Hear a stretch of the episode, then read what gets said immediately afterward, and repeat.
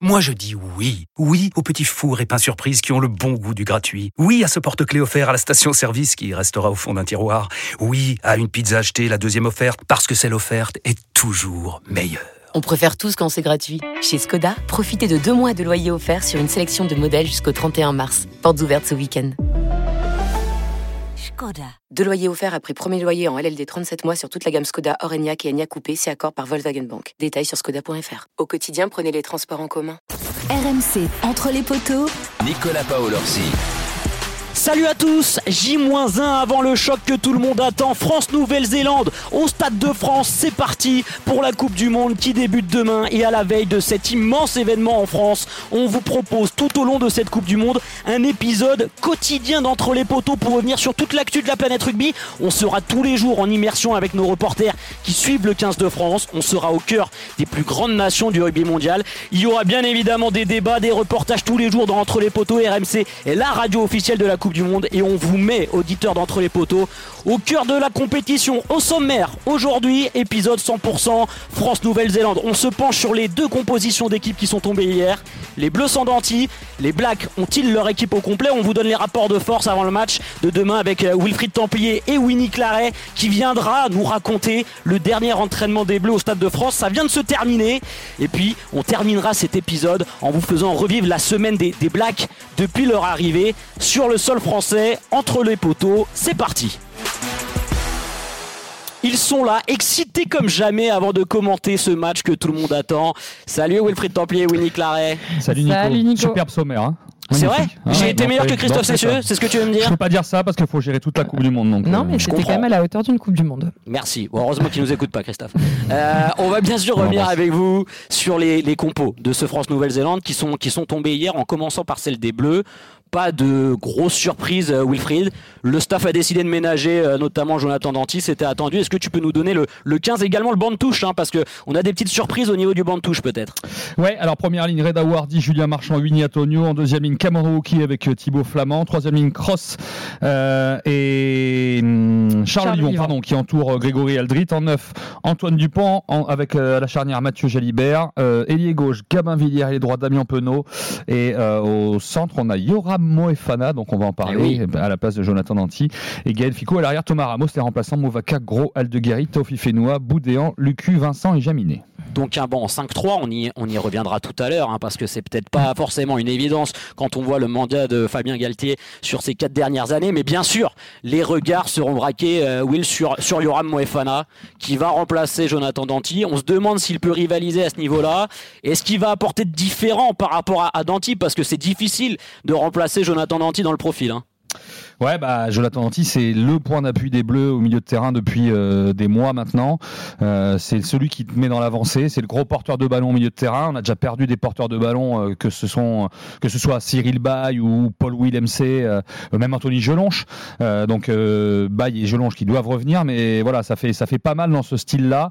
Et c'est aussi un très gros gratteur au niveau du jeu au sol un bon défenseur et on avait aussi perdu entre guillemets Romain Tamac donc le milieu de terrain est quand même euh, euh, bien, entamé euh, Mm. pour les Bleus. Maintenant, euh, Yoram Moefana, euh, 18 sélections, c'est un habitué du. Ils aiment bien le staff dire ça. On a notre formule à 42, et mais c'est ce qui fait la force de cette équipe de France depuis 4 ans et la force de, de- de- du rugby français, ce que la Fédé a réussi à mettre en place avec la Ligue, c'est-à-dire que depuis 4 ans, il y a 42 joueurs qui sont là tout le temps aux entraînements, aux tournois, aux tournées. Donc, ils sont interchangeables. Yoram Moefana n'est pas Jonathan Danty, mais il a les qualités de puncher euh, tout de même pour le remplacer. C'est le profil le plus proche parce qu'on on se demandait si Arthur Vincent pouvait Bah ouais, aussi ouais. euh, C'est ce que j'allais vous euh, euh, postuler, mais Yoram Moefana, le profil le plus proche de Jonathan Danty, euh, donc pour le, pour le suppléer. Mais euh, on attend beaucoup, euh, Nico, comme de Yoram Moefana, qui avait, qui avait suppléé Jonathan Danty, qui était déjà blessé pour les deux tiers du tournoi, et qui avait été, bon, pas franchement transcendant. Ouais, il est un peu moins flamboyant ces derniers temps. Avec maillot donc, euh, donc il y a une grosse pression quand même sur Yoram D'ailleurs, il y avait quand même, euh, on a eu une drôle de discussion avec euh, son tonton, qui est aussi chez Mm. les Bleus, hein, Sipili Falatea, le, le pilier droit, qui nous a dit oui, euh, il avait fait une, une saison excellente en 2022, il avait un peu pris le boulard, hein, c'est concrètement ce qu'il nous a dit, et euh, il m'en a même un peu voulu, il était un peu vexé parce que j'ai essayé de lui dire attention, tu prends trop confiance, donc j'ai demandé à la famille qui était extérieure au groupe euh, de lui dire peut-être, euh, de lui faire comprendre que peut-être que c'était pour ça qu'il était un peu en dedans sur cette saison euh, 2022-2023. Après, c'est une ascension incroyable, hein, Yoram Moefana. Moi, je l'ai vu évoluer à, à l'UBB. Ouais. Euh, il est arrivé euh, sans statut, il a tout de suite explosé. Il s'est développé physiquement. Maintenant, il a des cuisseaux. euh, euh, sa cuisse droite, c'est deux templiers. Donc, je peux vous dire que euh, c'est assez, assez impressionnant. Franchement, euh, les cuisses de, de Yoram Moefana. Et c'est vrai qu'on attend beaucoup, notamment son jeu après, après contact. Il est très, très fort là-dedans. Et peut-être qu'il pourra apporter des choses différentes de, de Jonathan Nancy. Ça, c'est, ça, c'est sûr. Euh, Will aussi, on, on s'interrogeait un peu sur ce qui allait se passer en deuxième ligne avec la blessure de, de Willem. C'est est-ce que le staff allait mettre vraiment un gros porteur, Taofi Fenoua, Chaluro dès le début de match Finalement, c'est là, là encore la, la logique qui l'emporte. Woki Flamand, euh, l'attelage de la deuxième ligne, sera peut-être un peu léger pour rivaliser avec les Blacks ou, Ouais, euh, ouais. ou cette paire peut faire l'affaire. Ah, Ils se défendent toujours de ça hein, quand on leur parle de ça, le- que ce soit le staff, les joueurs ou Thibaut Flamand euh, lui-même, euh, dire qu'on est léger. Alors c'est pas c'est pas Willem C, c'est pas Taofi Fenoua quand on le met à droite et des- historiquement c'était plutôt un, un gaucher en deuxième ligne entre guillemets donc euh, c'est pas un méa fou avec qui il joue à Toulouse par exemple qu'il est associé à Toulouse. Mais euh, c'était cette deuxième ligne on l'avait pour on a quand même battu les, les box euh, avec cette deuxième ligne même si Thi- Thibaut Flamand nous avait quitté euh, petit oiseau parti trop tôt dans ce match. Qu'on avait eu quatre commotions commotion. quatre commotions dans ce match qui était euh, une boucherie.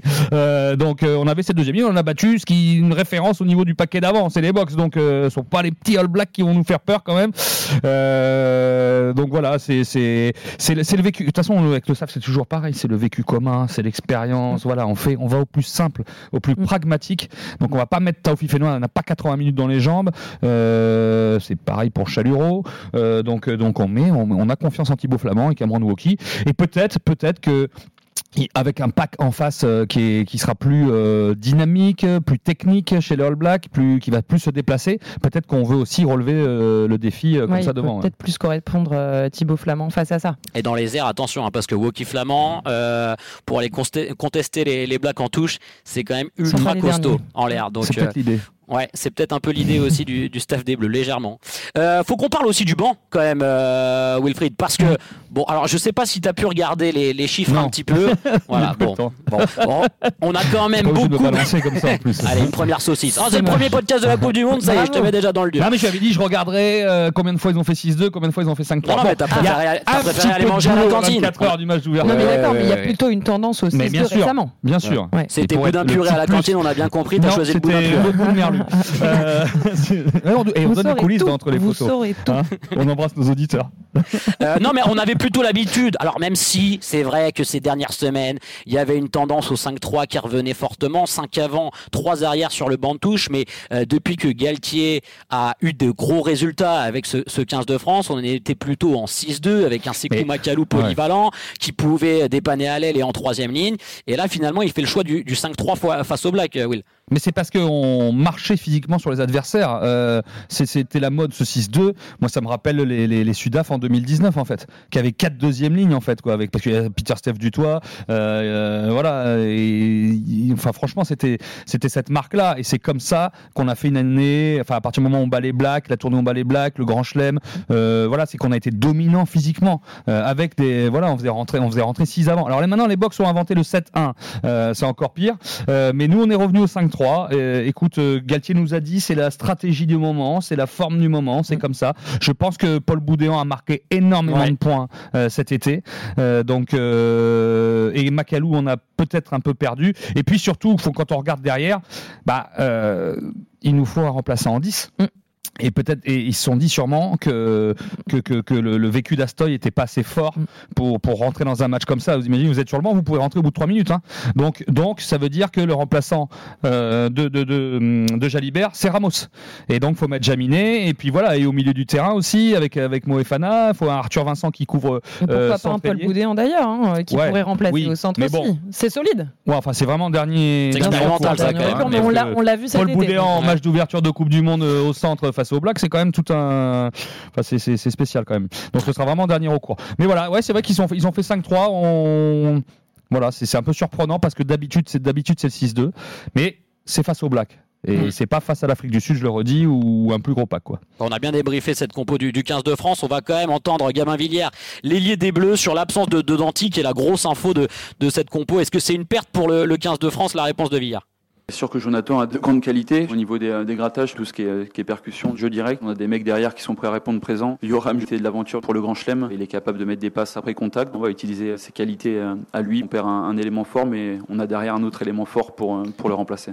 C'est vrai que Gabin Villiers qui parle encore de, ces, multiples choix dont dispose le, staff du, du 15 de France pour avoir une équipe performante demain.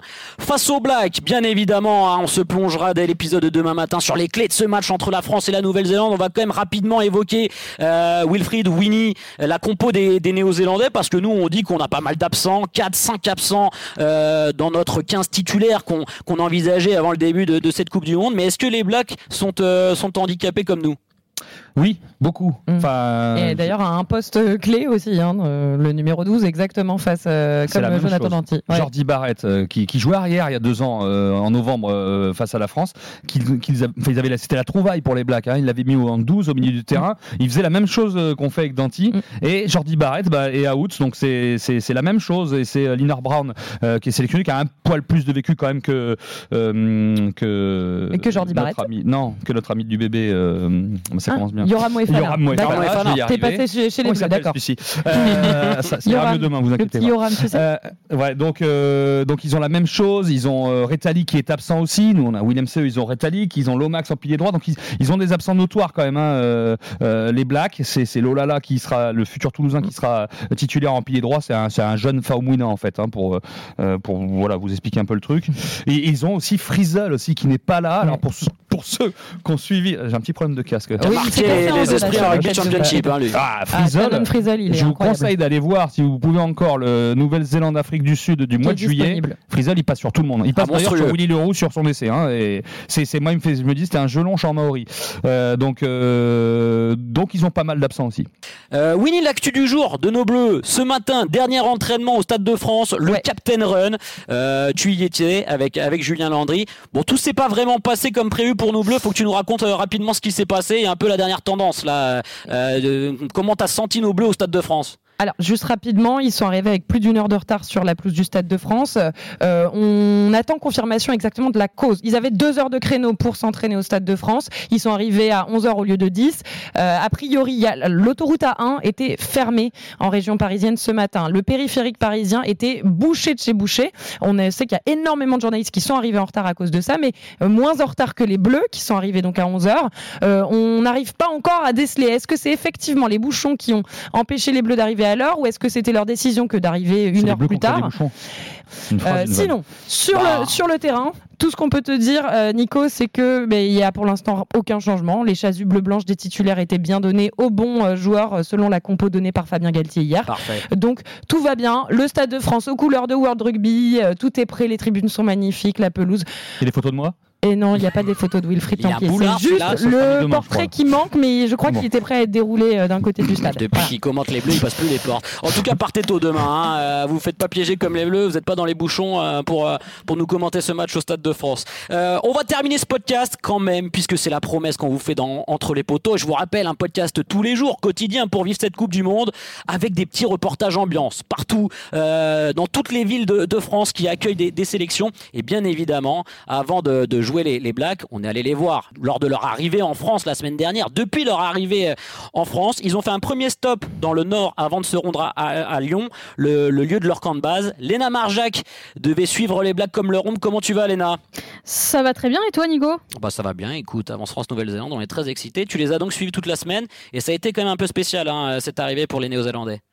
Oui, écoutez, là c'est un moment symbolique. Un cas des 33 joueurs de la sélection au milieu de tombes de soldats néo-zélandais au mémorial de Longueval dans le Nord. Un cas en hommage à leurs ancêtres décédés lors de la Première Guerre mondiale. Une arrivée en France remplie d'émotions pour Sam Kane, le capitaine des All Blacks. C'était une expérience incroyable à partager avec l'équipe. Au mémorial, des centaines de tombes sont celles de soldats néo-zélandais. C'était émouvant. On a appris ce que nos ancêtres ont vécu pendant la guerre, ce qu'ils ont réalisé, tous les sacrifices qu'ils ont faits. Nous a permis de comprendre le lien entre la France et notre pays. Ils ont vécu des choses ensemble.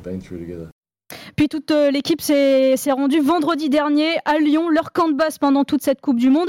Un comité d'accueil restreint, une arrivée presque dans l'anonymat. Seul le personnel de l'hôtel est là, alors que Sébastien et son fils Léo, 5 ans, maillot des Blacks sur le dos, attendent derrière les grilles de l'hôtel pour échanger avec leurs idoles. Là, c'est du rêve éveillé. Parce qu'on est fan des Blacks, ça se voit, je pense, à la couleur de nos maillots. On les suit au quotidien, on regarde tous leurs matchs depuis des années pour ma part, depuis quelques années pour euh, mon garçon. Et de pouvoir les approcher, c'est fabuleux. Et de pouvoir avoir des moments intimes comme ça, c'est chouette. Ça crée du souvenir. Et puis comme à l'accoutumée lors d'un mondial, les joueurs reçoivent la fameuse cape, leur casquette, lors d'une cérémonie d'accueil organisée dans la cour de l'hôtel de ville de Lyon. Quelques centaines de personnes présentes, tous les joueurs ont pris du temps pour signer des autographes et, des et prendre des photos avec leurs supporters. C'est émouvant, surtout de les voir ici à Lyon. On est assez flatté qu'ils soient dans cette ville, de les voir si proches. C'est vraiment bien, ils sont grands et musclés. Ils sont plus impressionnants qu'à la télé, ça c'est sûr. Tu m'étonnes. C'est un événement vraiment rare qu'ils viennent jusqu'en France et à Lyon. Dans notre ville, c'est vraiment magnifique et franchement, ça, ça fait grand plaisir. Malgré leur euh, grande carrure, etc., ils sont vraiment super sympas et aucun a refusé une photo et tout. Ils ont tous essayé de prendre des photos avec tout le monde et ça, c'est super sympa. Et les jours donc qui ont suivi, la sélection néo-zélandaise s'est montrée quand même extrêmement discrète hein, sur euh, sa préparation avant ce match d'ouverture face à la France. Mais en tout cas, tous les joueurs ont hâte que ce match commence. Bon, vous avez entendu, hein, Winnie Wilfried, ils sont grands et musclés. Faites gaffe à vous demain quand même.